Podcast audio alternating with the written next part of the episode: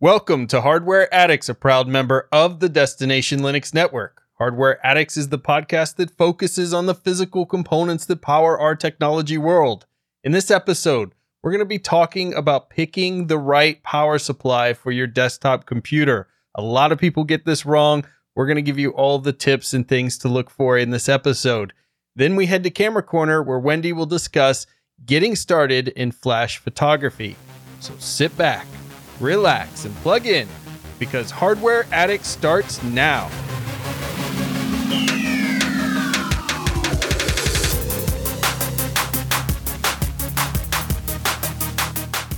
I'm Ryan, your tech guy through the universe, and with me today are my two co hosts Wendy, our resident photographer extraordinaire and hardware enthusiast, along with Michael, the software sage and hardware padawan.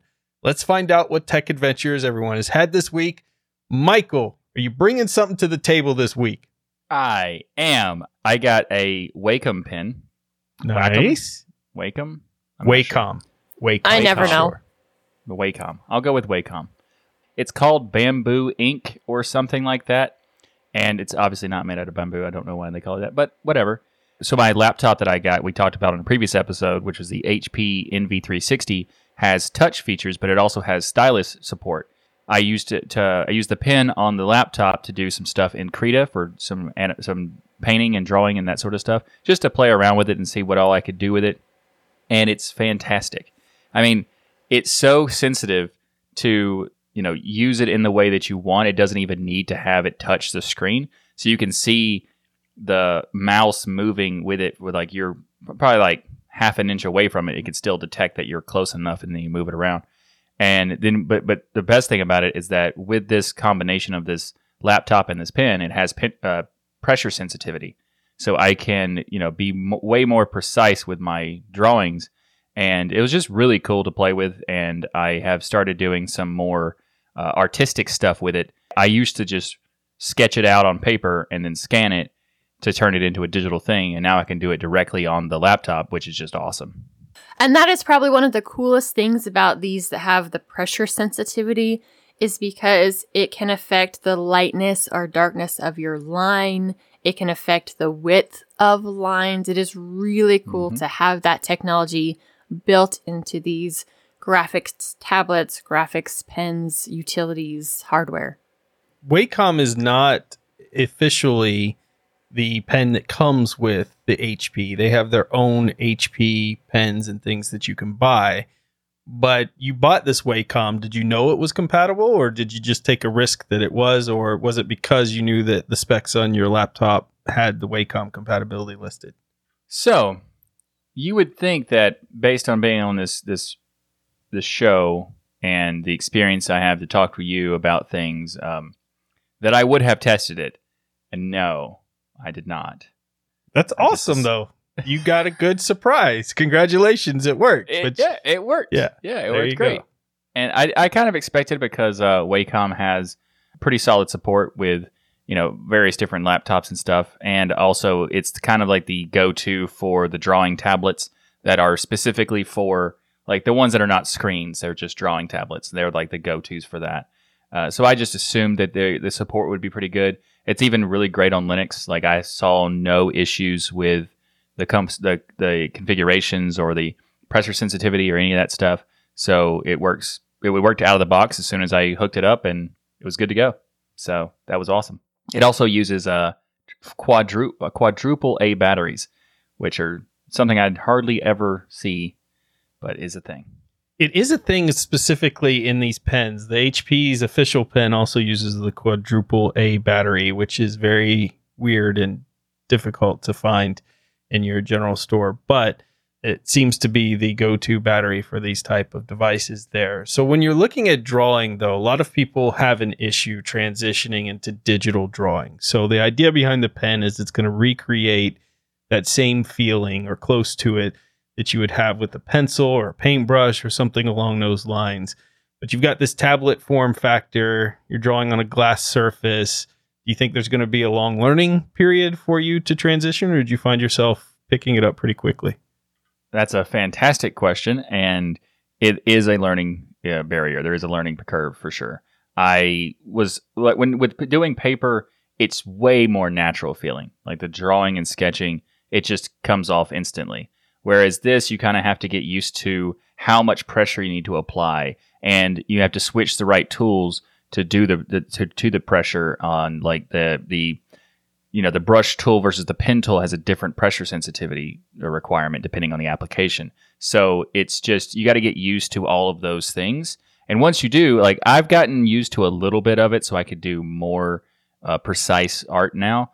But it's only been about a week or so since I've had it, so I still needed uh, you know a lot more time to test it out and try it out to see how far I can go to it. But I always will um, expect that the comparison between paper and just sketching versus digital, digital saves time in not having to scan it and, and vectorize it and all that stuff, but it is ne- never going to be as smooth, in my opinion. Even on, no matter how the technology advances from now on, just the experience here, when I tried it, it was really cool and it flowed well, but it didn't have the feel of just drawing on paper with a pen or pencil.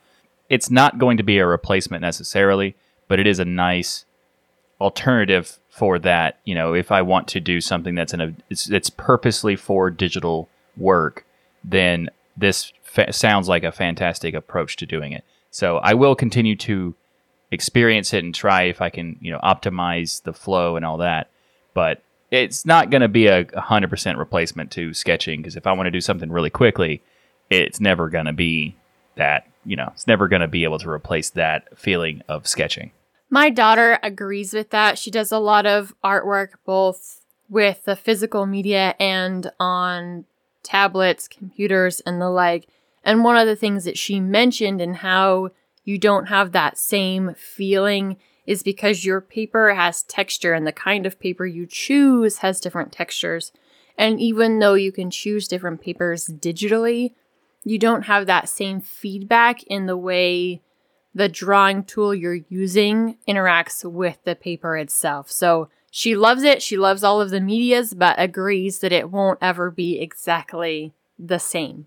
I wonder if they can't potentially create that feeling at some point. I know it's not there now, but when I think about the iPhone and its fingerprint detection tool that is not a button anymore, using the slight vibrations of motors, they're able to replicate the feeling that you're actually pushing a button. And it feels like you're literally pushing a button. Like you're staring at the phone at different angles. Like, where's the button? I know there's a button, but it's literally just motors vibrating at just a slight enough frequency to give you that feeling that you're pushing a button. And I wonder if that's something because I'm sure Wacom gets this feedback and others consistently that it's not that same feel of using different papers or different utensils if some of the vibrations and motors and things that they can eventually integrate into these couldn't help recreate that. Not that it would be perfect, but be pretty darn close potentially.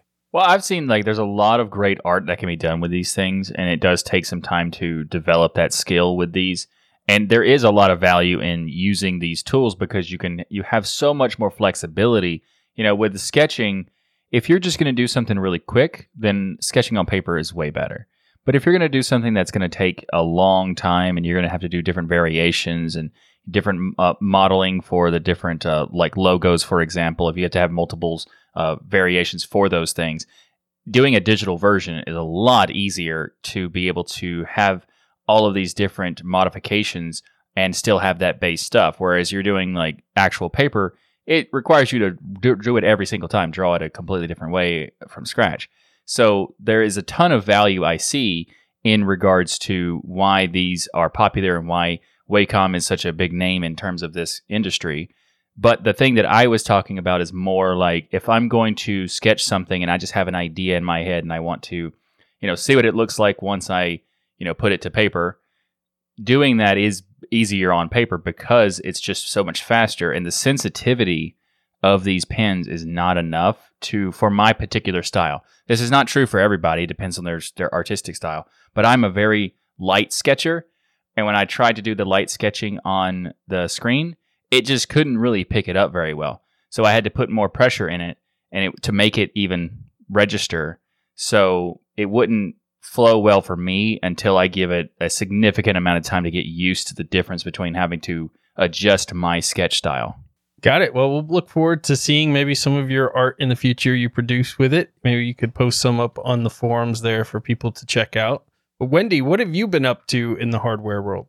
I've decided that it's probably time to step up my audio game just a little bit. I've talked about the fact that my room is multiple purpose, so actually doing the work in this room to make it sound better is a little bit more difficult just because of everything that it's used for. So I was looking for a way to kind of help with that, and I found this Array ISO Armor 2 microphone isolation chamber. And it's kind of funky looking because it's almost like this box that you set over your microphone and it kind of mimics being able to be in a sound booth in how it guards your microphone from the additional room noises, that bounce back sound, and it has a really cool pop filter in front of it as well. I haven't ordered this one yet. I'm still doing just a little bit more research on it. I showed it to Michael ahead of time. I think it was yesterday or the day before, yesterday. And the reviews I've seen on it so far look really good, but I want to do just a little bit more digging before ordering this one, but it's kind of the one on the top of that purchase list. So this is a really important piece of equipment, especially when you're doing podcasting and things and you're in rooms that have wood or tile this is a big deal. If you have carpet, it's less of an issue. But of course, the thinness of your walls, the type of walls. But you've got sound bouncing all over the place. It can definitely detract from your voice and detract the listeners and everything else. So this is going to create an isolation chamber for your microphone, completely surrounds it without having to do any treatments to your walls. So you don't have to put sound panels up, sound dampeners, those type of things. I have one of these devices. The problem I had is I have a video podcast and it's too big. It's huge. And so on a video podcast, it just wouldn't work because it would cover my entire face. But the idea behind the isolation chamber around your microphone is a brilliant one. And the times that I did test it, it worked perfectly. I had to go with a different solution because of the video aspect. But I can send you the one I have, Wendy, and save you some money on that because I have one that's not being used, but these are pretty cool little devices here. I would absolutely love that. And then I could give everybody else a second review on it from a multi purpose room. I have never heard your kids, and some of that is the other audio hardware that you've got on board. But occasionally, right. my kids can be heard through the microphone. And that's one of those things I want to be able to stop. And then we live right next to a warehouse. So sometimes there's trucks driving by and all kinds of stuff happening. And it would be nice to eliminate that sound. Yeah, when I'm doing the editing for Linux Out Loud, I will mute all of the spaces where I'm not talking, but it would be just one more step to increase the audio production of the two podcasts that I'm on. Very nice. Well, I will get one sent your way, and then you'll have to let us know when you get it how you like it on Hardware Addict. Perfect. I'm not the only one having fun with sound. You've got another set of headphones going on. How are these ones? I have an addiction to headphones. I have an addiction to hardware, but I specifically have an addiction oh, really? to headphones. Yeah, I know it's weird. I guess you could say I have an addiction to every piece of equipment, but I buy a lot of different headphones. I just love them all in some way or love to hear the different sounds out there. But one of the issues that I've been running into is really zoning in at the gym. And there's a lot of distractions that comes with going to a public gym. People doing dumb things with their phone on Instagram or the music that's already playing in the gym. And so sound isolation is very important, being able to do noise canceling and that type of stuff adaptively.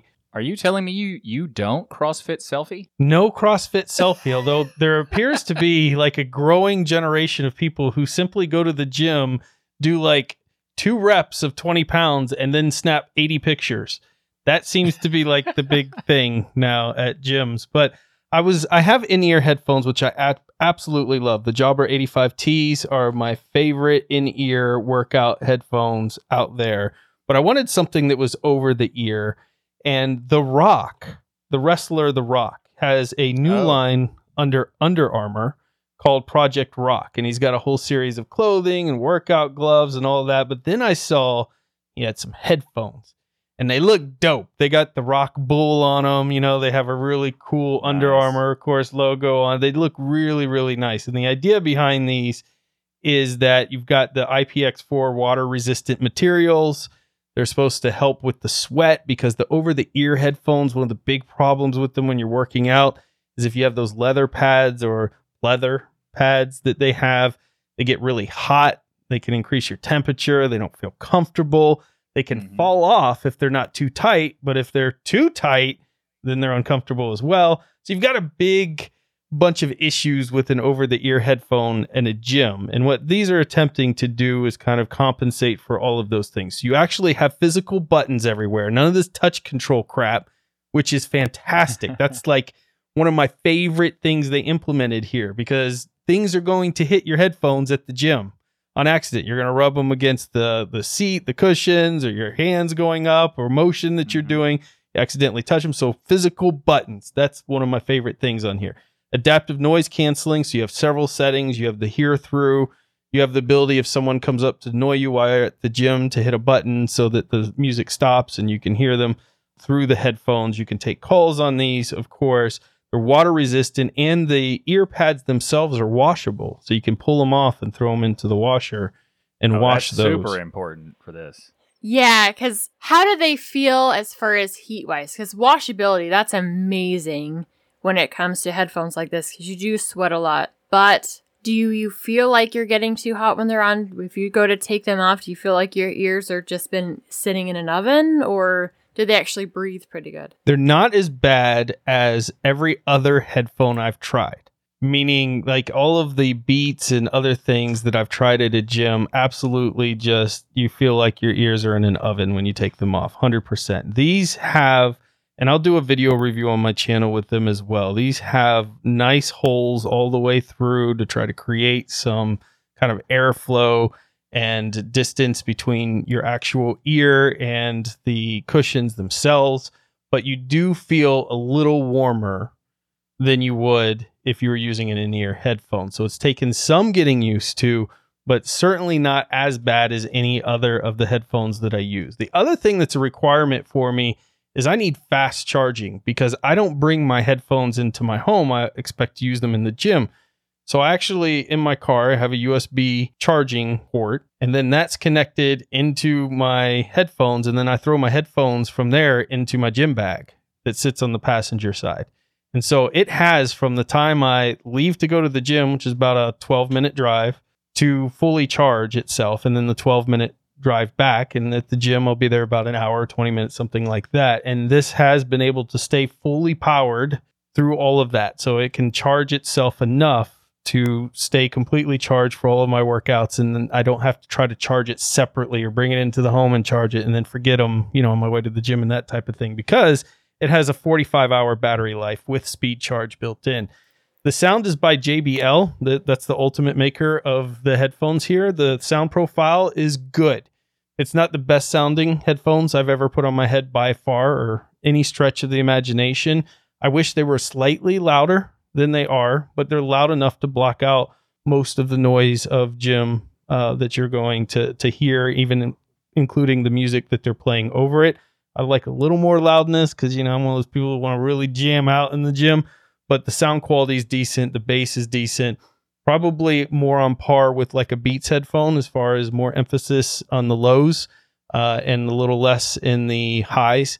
Uh, but overall, pretty solid headphone. So I'll do a review on these on my channel. But if you're looking for something by The Rock, Blood, Sweat, Respect, with some pretty cool logo, check out the Under Armour Project Rock over ear headphones. Yeah, these look pretty cool, and I and I would assume that if The Rock is going to be using these or promoting these, I would assume he's using them right. But this is like the idea of having headphones specifically for this purpose. You would think that there's al- there's multiples, but I, this is the first I've ever heard of anybody making over the ear comfortable headphones for working out. that are washable. That's the big Yeah, one. the Yeah. washable part. Wow. I need you to repeat the battery life on these for me because I don't think I heard you right. It is 45 hours of battery with speed charge, and they can That is charge crazy. in just five minutes. You can get two hours of charge every five minutes. So that's why once I charge them once, I've been able to maintain these at full charge by just the 12 minute drive to the gym. I'm definitely looking forward to this review because I want to know more about these for sure. Me too. And something everyone should want to know more about is DigitalOcean. This episode of Hardware Addicts is brought to you by DigitalOcean. Cloud computing can be, let's say, complex, but standing up reliable, affordable cloud infrastructure really doesn't have to be.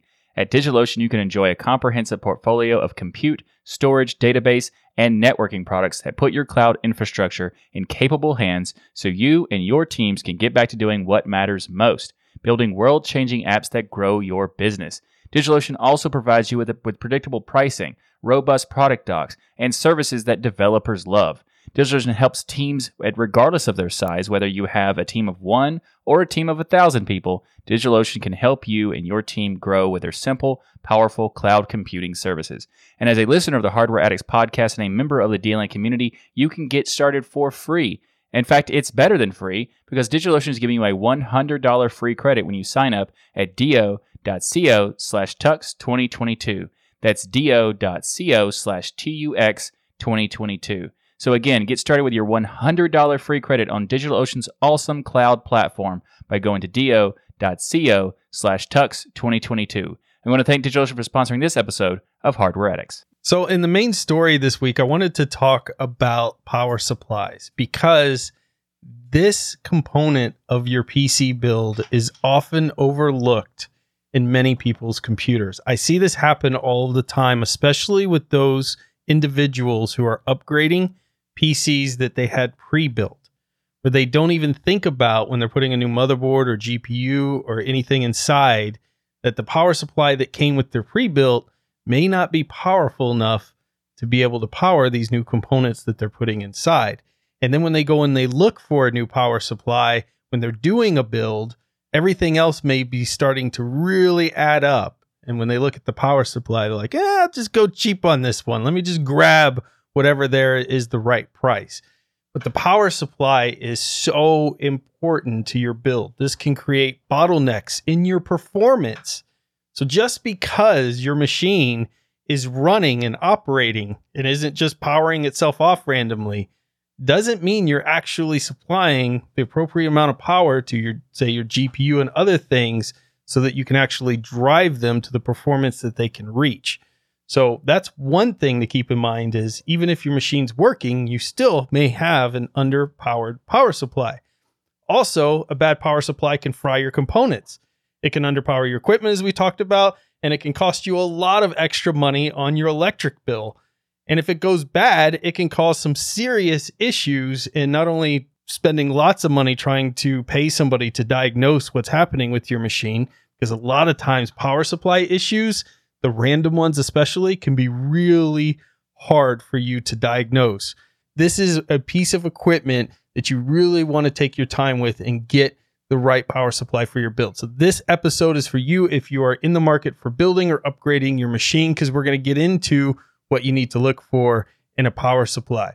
So all of this stuff that I mentioned, I'll ask you Michael, when you were looking for a good power supply, did you do the right research on this? Did you really look into it or did you just go name brand? Okay. So when I was looking for I have a different I have an interesting story, I think. I've gotten uh, multiple power supplies over the years. And I purchased a power supply that I thought was really good. And at the time, it was. But I had no justification for that at all. It was a guess because the name of the comp- the brand was sound familiar and I'd heard it before, and then I got it and it worked fine.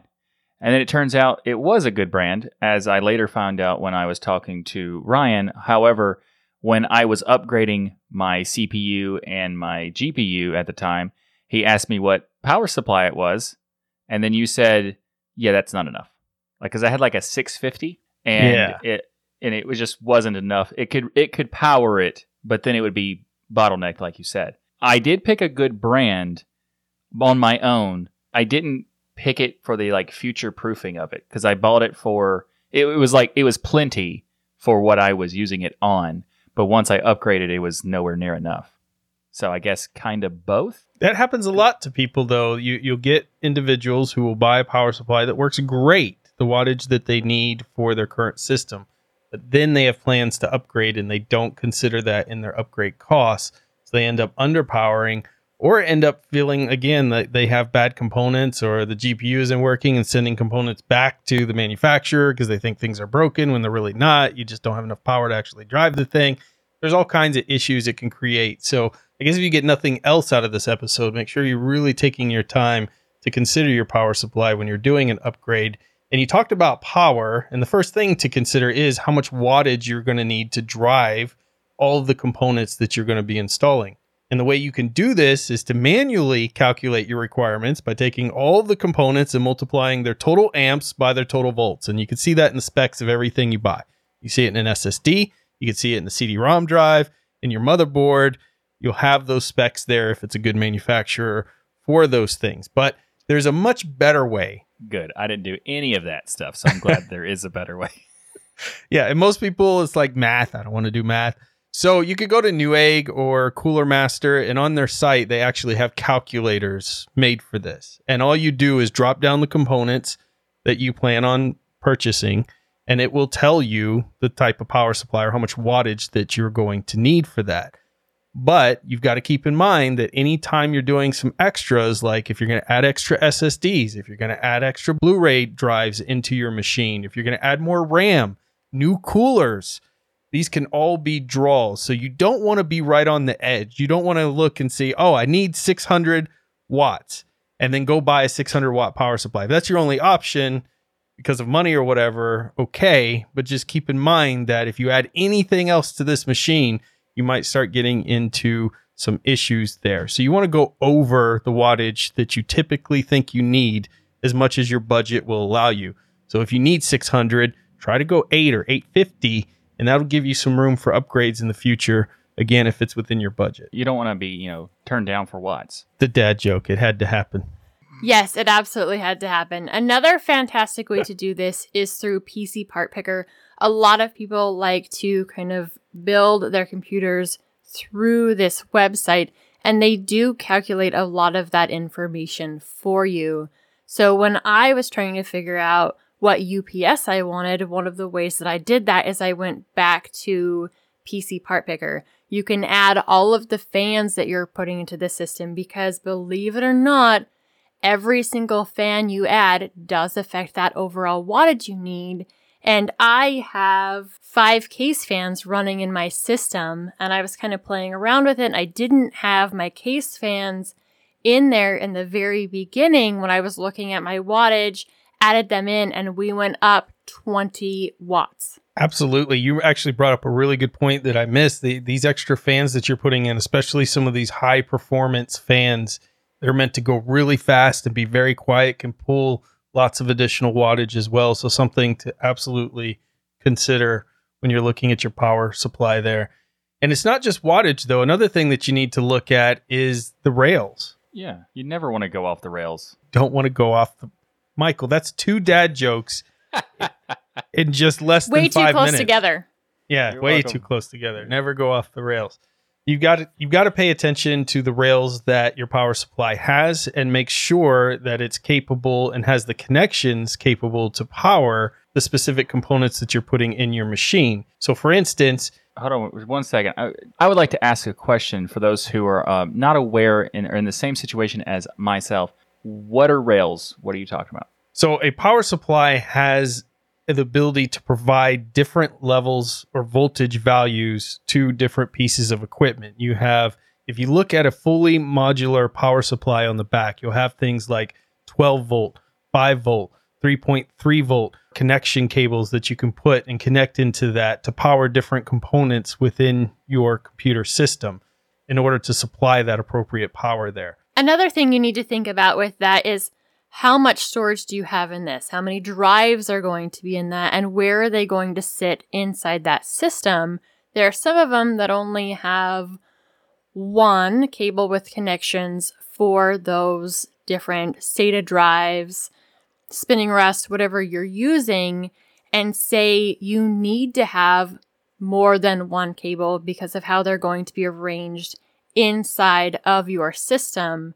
I, in one, I would have enough connections for what I have, but in where they are spaced, if there wasn't two in this system, I wouldn't be able to make all the connections I need for the sheer amount of drives that I have built into my desktop. And the good thing here is really when you're looking at this, you want to be able to look into the power supply specs, make sure that it has the connectors that you're going to need. So you're going to look at your video card.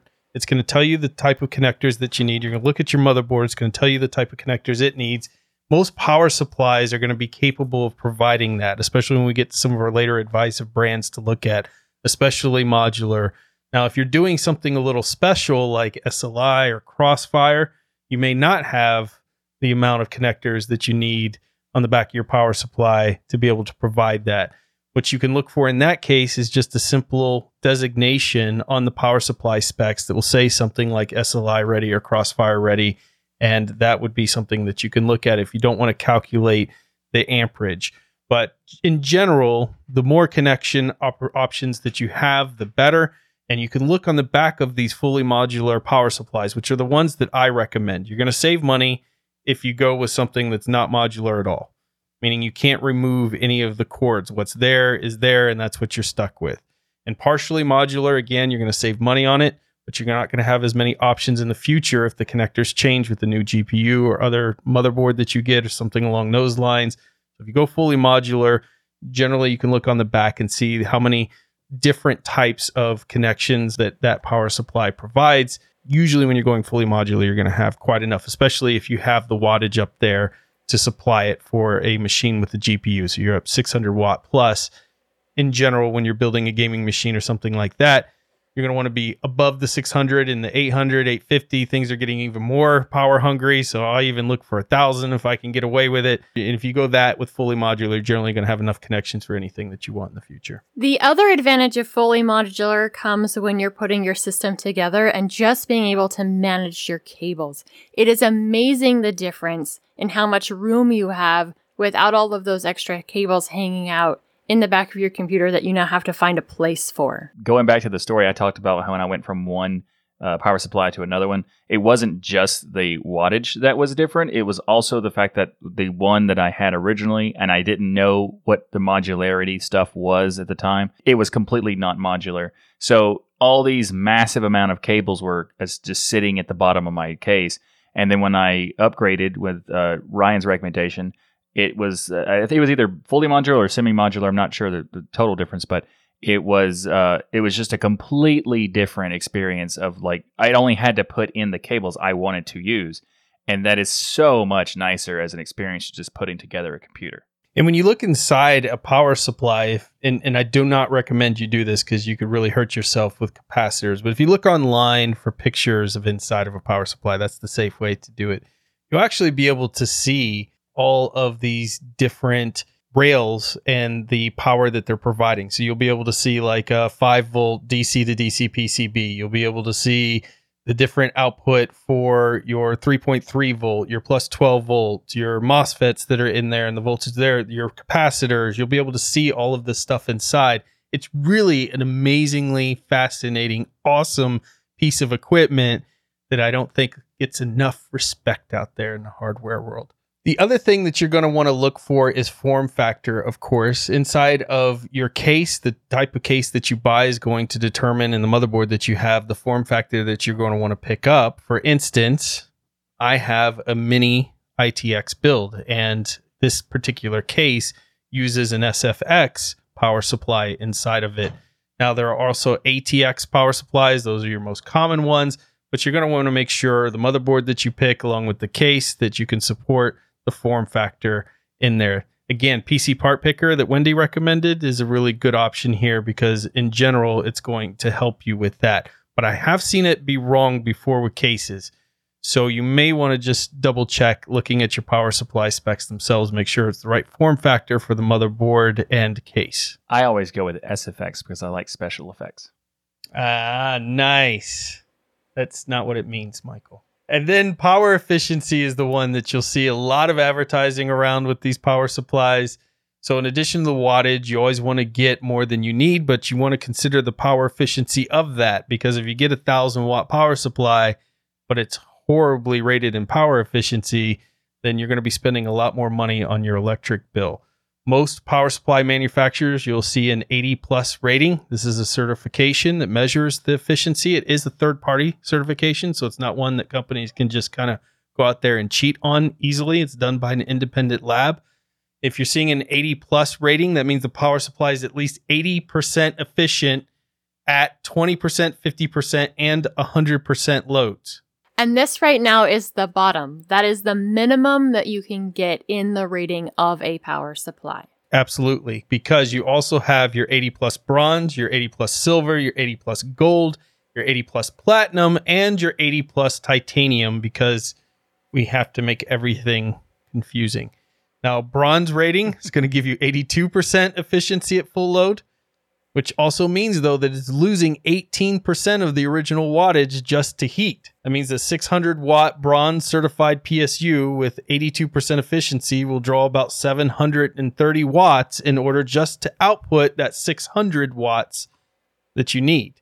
So 80 plus is 80% efficiency, silver is 85, gold is 87, platinum is 90, titanium is 90 as well, but at 94% when it's at full load the problem is that the more you go up in efficiency, the more you go up in price. So obviously, everybody would want a titanium, but the price of them makes them a lot less worth getting your money into because the amount of energy electric bill is probably wouldn't even offset the amount of more money that you would spend for a titanium again depending on the brand and the time that you're looking at these type of things in general i generally try to find a gold or platinum I can usually find a pretty good deal on a gold there, 87% efficiency. This becomes even more important when you are talking about these small form factor PSUs because they are so much smaller. There's so much more room or so much less room to put these components into.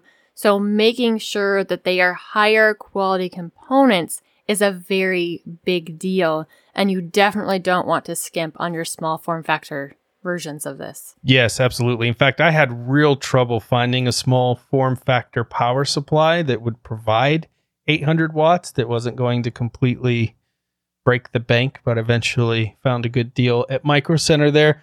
But definitely some one of the more expensive components because of the small form factor. You're going to pay for that uniqueness of that power supply there. And then you've got to look at protections that the power supply is providing itself and guarantees. You want clean energy flowing to your components and you want fault protection in case of surges to protect your components. Things like you'll see features listed for power supplies like over voltage protection. This is going to shut down the power supply unit if the output voltage exceeds the limit, the voltage limits out there. Also, you'll see things like overload and overcurrent protection. These are circuits. Again, if you're looking inside the power supply itself. These circuits protect the power supply and computer by shutting down when there's an excessive current or power load detected. So if there's a lightning strike, you get this overload of energy. Power supply may blow. These circuits may completely work and protect your system, but it may blow the power supply, but it's going to protect everything else like a surge protector outside of it if you have a really good power supply. And that means you're maybe spending a few hundred dollars to fix your machine instead of spending thousands replacing everything. So making sure your power supply has the appropriate amount of protections is important. But one of the big things, I think, one of the easiest things to remember in this is get a good brand power supply. For me, the most trusted brands, EVGA is at the very top. If you can get an EVGA, if that's within your budget, always going to have a really good experience. I've always had a very good experience with EVGA. Corsair, Seasonic, Cooler Master also make really good power supplies out there. They're well known. Now, generally, we're not a show that's like, oh, you got to have the name brand thing. But this is one of those areas where I absolutely would go name brand because there's so many things they could do, like the protections inside and things that they could have all the other numbers look right or match the power supply, but have really cheap components inside it could cost you a lot of money at the end of the day. And there's just a lot more accountability with these brands here that you're going to see with a lot more people using them. Also, you got to be really careful about fake reviews out there. This is a big thing going on in the internet. They've realized with Amazon's popularity and everything else that people are shopping primarily on reviews. So, what they do is they hire people or they even send them out for free to a bunch of people for in exchange for a free review, five star review, and all of these reviews can be fake. So you can't just go there and read reviews and use that as your only source of information. It's getting cheated a lot, and that's why again, stick with a popular brand, look for the things that we're talking about here, then look at reviews and you'll probably be okay. And if you want some reviews on these kind of things, one of the best places to go is the computer building community. Ask them what they're using, what they've thought about these different power supplies that you have an interest in. And that's where you're going to get the real world, hands on, true reviews of those power supplies. I think that's brilliant advice there. You can even go on to the Destination Linux forums ask people there their experience with certain power supplies. You know, in a lot of cases, a lot of companies come out, especially you see this in monitors, TVs, those type of things, and you've never heard the brand before, but they're good brands. They make a good product. But there's also a lot of companies out there that they only plan to be in the market for a short time. They get as many sales as they can and they shut down and move to something else. And with the power supply, it could really mess you up. But if you're using other people who are building computers all the time, have experience with this, techie geeks, like you said, Wendy, I think that's really good advice on if you have a question about the particular power supply that you're using, because it looks like you're using, Wendy, a power supply that I didn't list here, but is also a really well known brand by Fractal. Yes, I've been using this power supply now for almost two years. I've absolutely loved it. Of course, it is a fully modular power supply. And when I was looking for one, I was thinking a lot about the same things that we talked about right now. And some of that was upgradability. What do I need now to make my system run? And I knew when building this system that I eventually wanted to upgrade my GPU. Now, we all know that that hasn't happened yet because of a, lot of other stuff we don't want to talk about.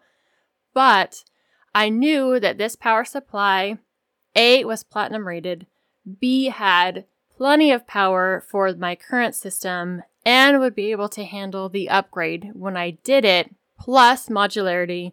Definitely love that for the way that I was able to do the wiring in the back. I hate doing cable management. It's probably one of my least favorite parts of system building, but it made it much easier. And then on top of all of that, I've never heard or rarely heard bad things about this brand, and it was just the perfect buy for me. I've loved my Fractal Designs power supply.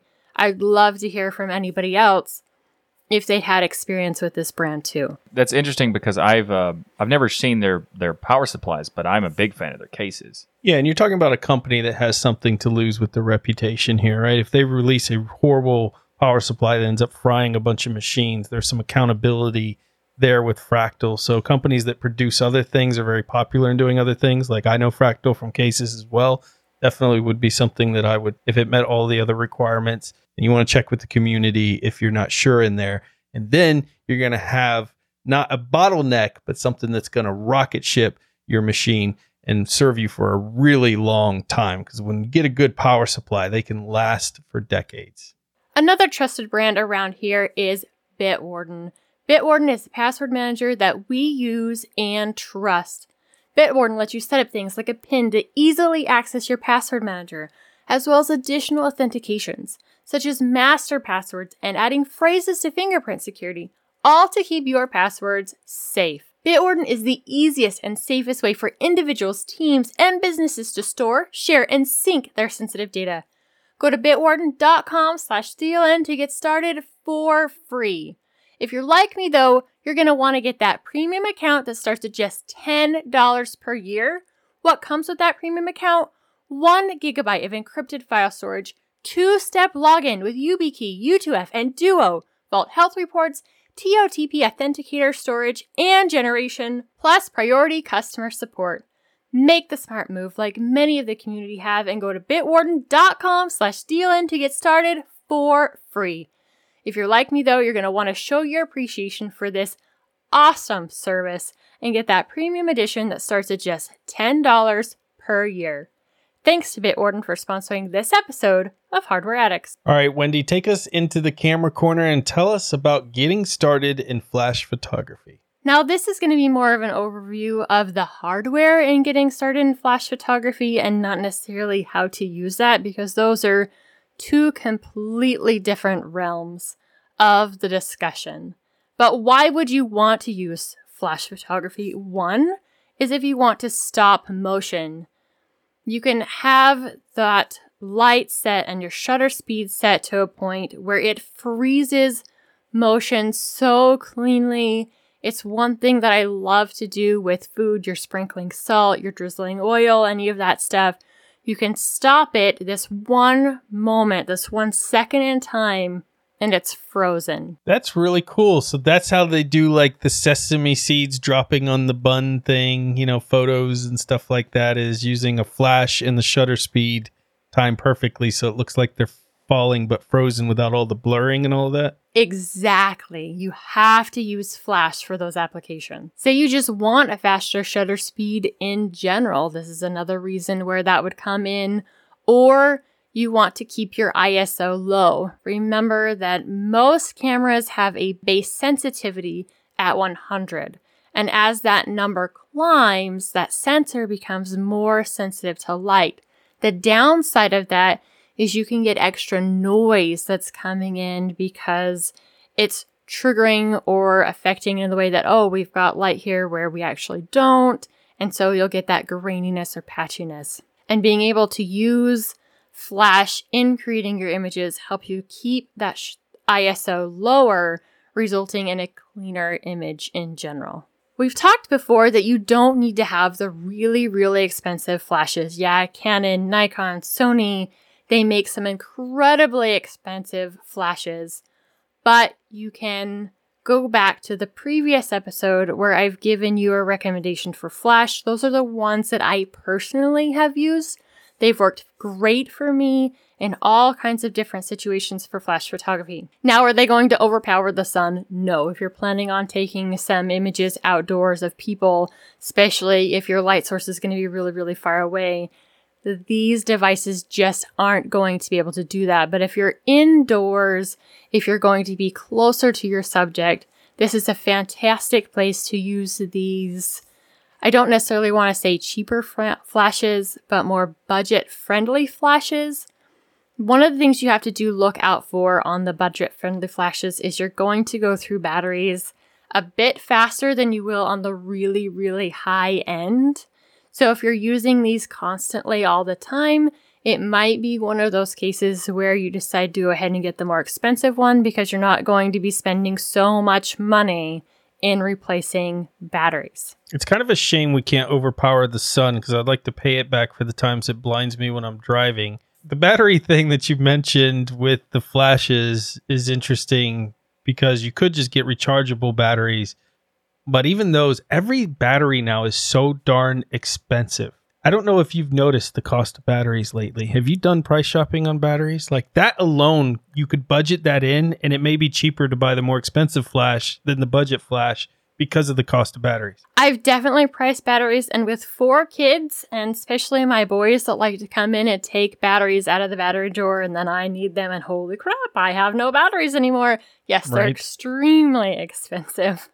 and they're not the only thing you're going to need batteries in, especially if you're taking your flash off of your camera. Now, are there any flashes that utilize the backup batteries and things that work for your camera so that you don't have to buy like separate special batteries for it? No, but if you do use the larger flashes, and I'm meaning the strobes, the really expensive ones, they can either be powered by a battery or they can be powered by an outlet. It just kind of depends on what you need. These ones in general, they're going to be only battery powered with your standard battery types. Well, an outlet kind of rules out outdoor adventures, although nature needs to catch up with the times and install some plugs. Plug it in in a tree. There you go. You're all set. There you go. If only that would work. A potato could power a clock, so. Not a flash. Well, not with that attitude, Wendy. We're taking this flash off our camera, so we need two additional things. That's a remote and a receiver. The remote is either something that's going to be handheld, but typically it's going to slide into that hot shoe on the top of your camera. Now, which remote you get is going to be very specific to the camera you buy. So as you're doing this shopping, make sure it is compatible to the model of the camera you are using because it isn't a standard hot shoe across all of these different cameras that are out there. The receiver is going to get a signal when you push down the button on your camera. When you hit that shutter button, it'll send a signal to that receiver and say, oh, hey, it's time to flash. There's lots of different settings that you can go into with those receivers. You can set it so the flash goes up at the beginning of taking a picture. You can set it up so the flash goes off at the end of taking your picture.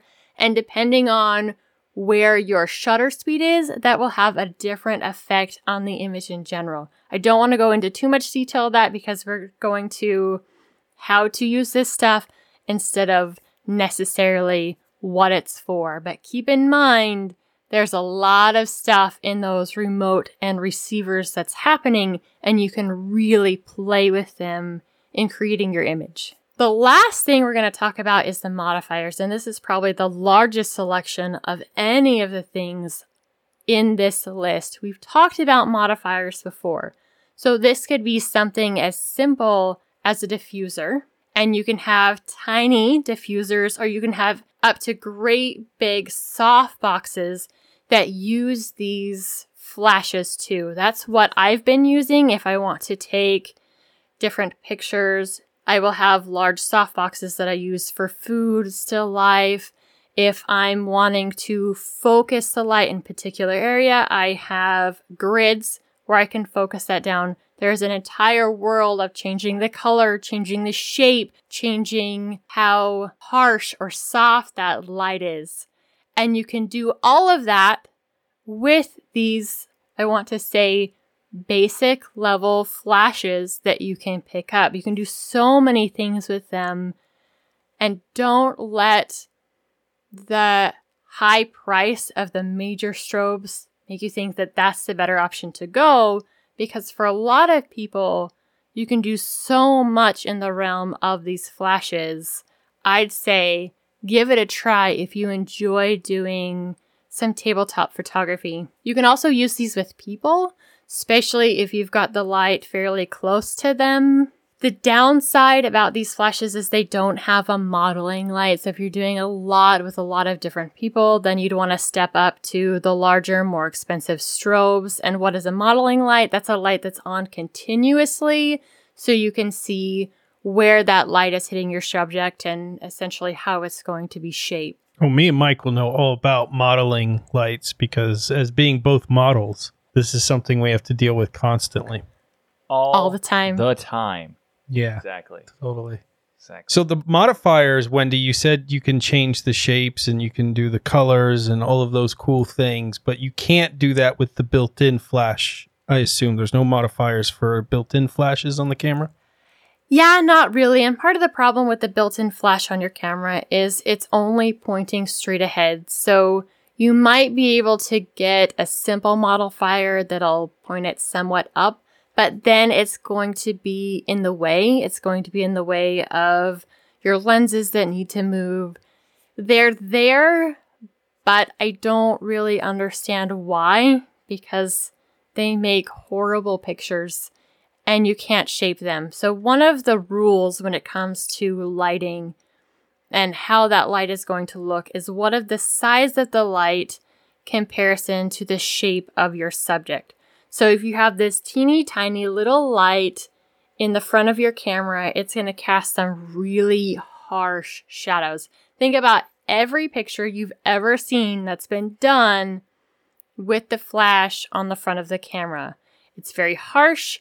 It's very bright, especially in somebody's face. You might get the red eye going on from how it's bouncing through. You can do on camera flash, but do it with one of these larger flashes and be able to point it up or to the side so you have light hitting your subject, but it's not so direct on that you're like, oh wow, they're washed out and the background is dark. Awesome. Well, Wendy, thank you so much for all this information on getting started in flash photography. And that's it. Our 57th episode of Hardware Addicts is a wrap. Thank you for listening to the show that brings you your bi weekly tech fix.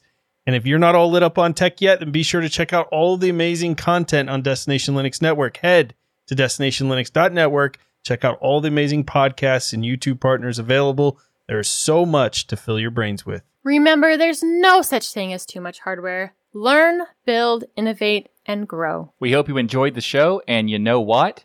We'll see you next time for another flashy titanium rated episode of Hardware Addicts. you know what? Nailed it. man. Wow. Ah.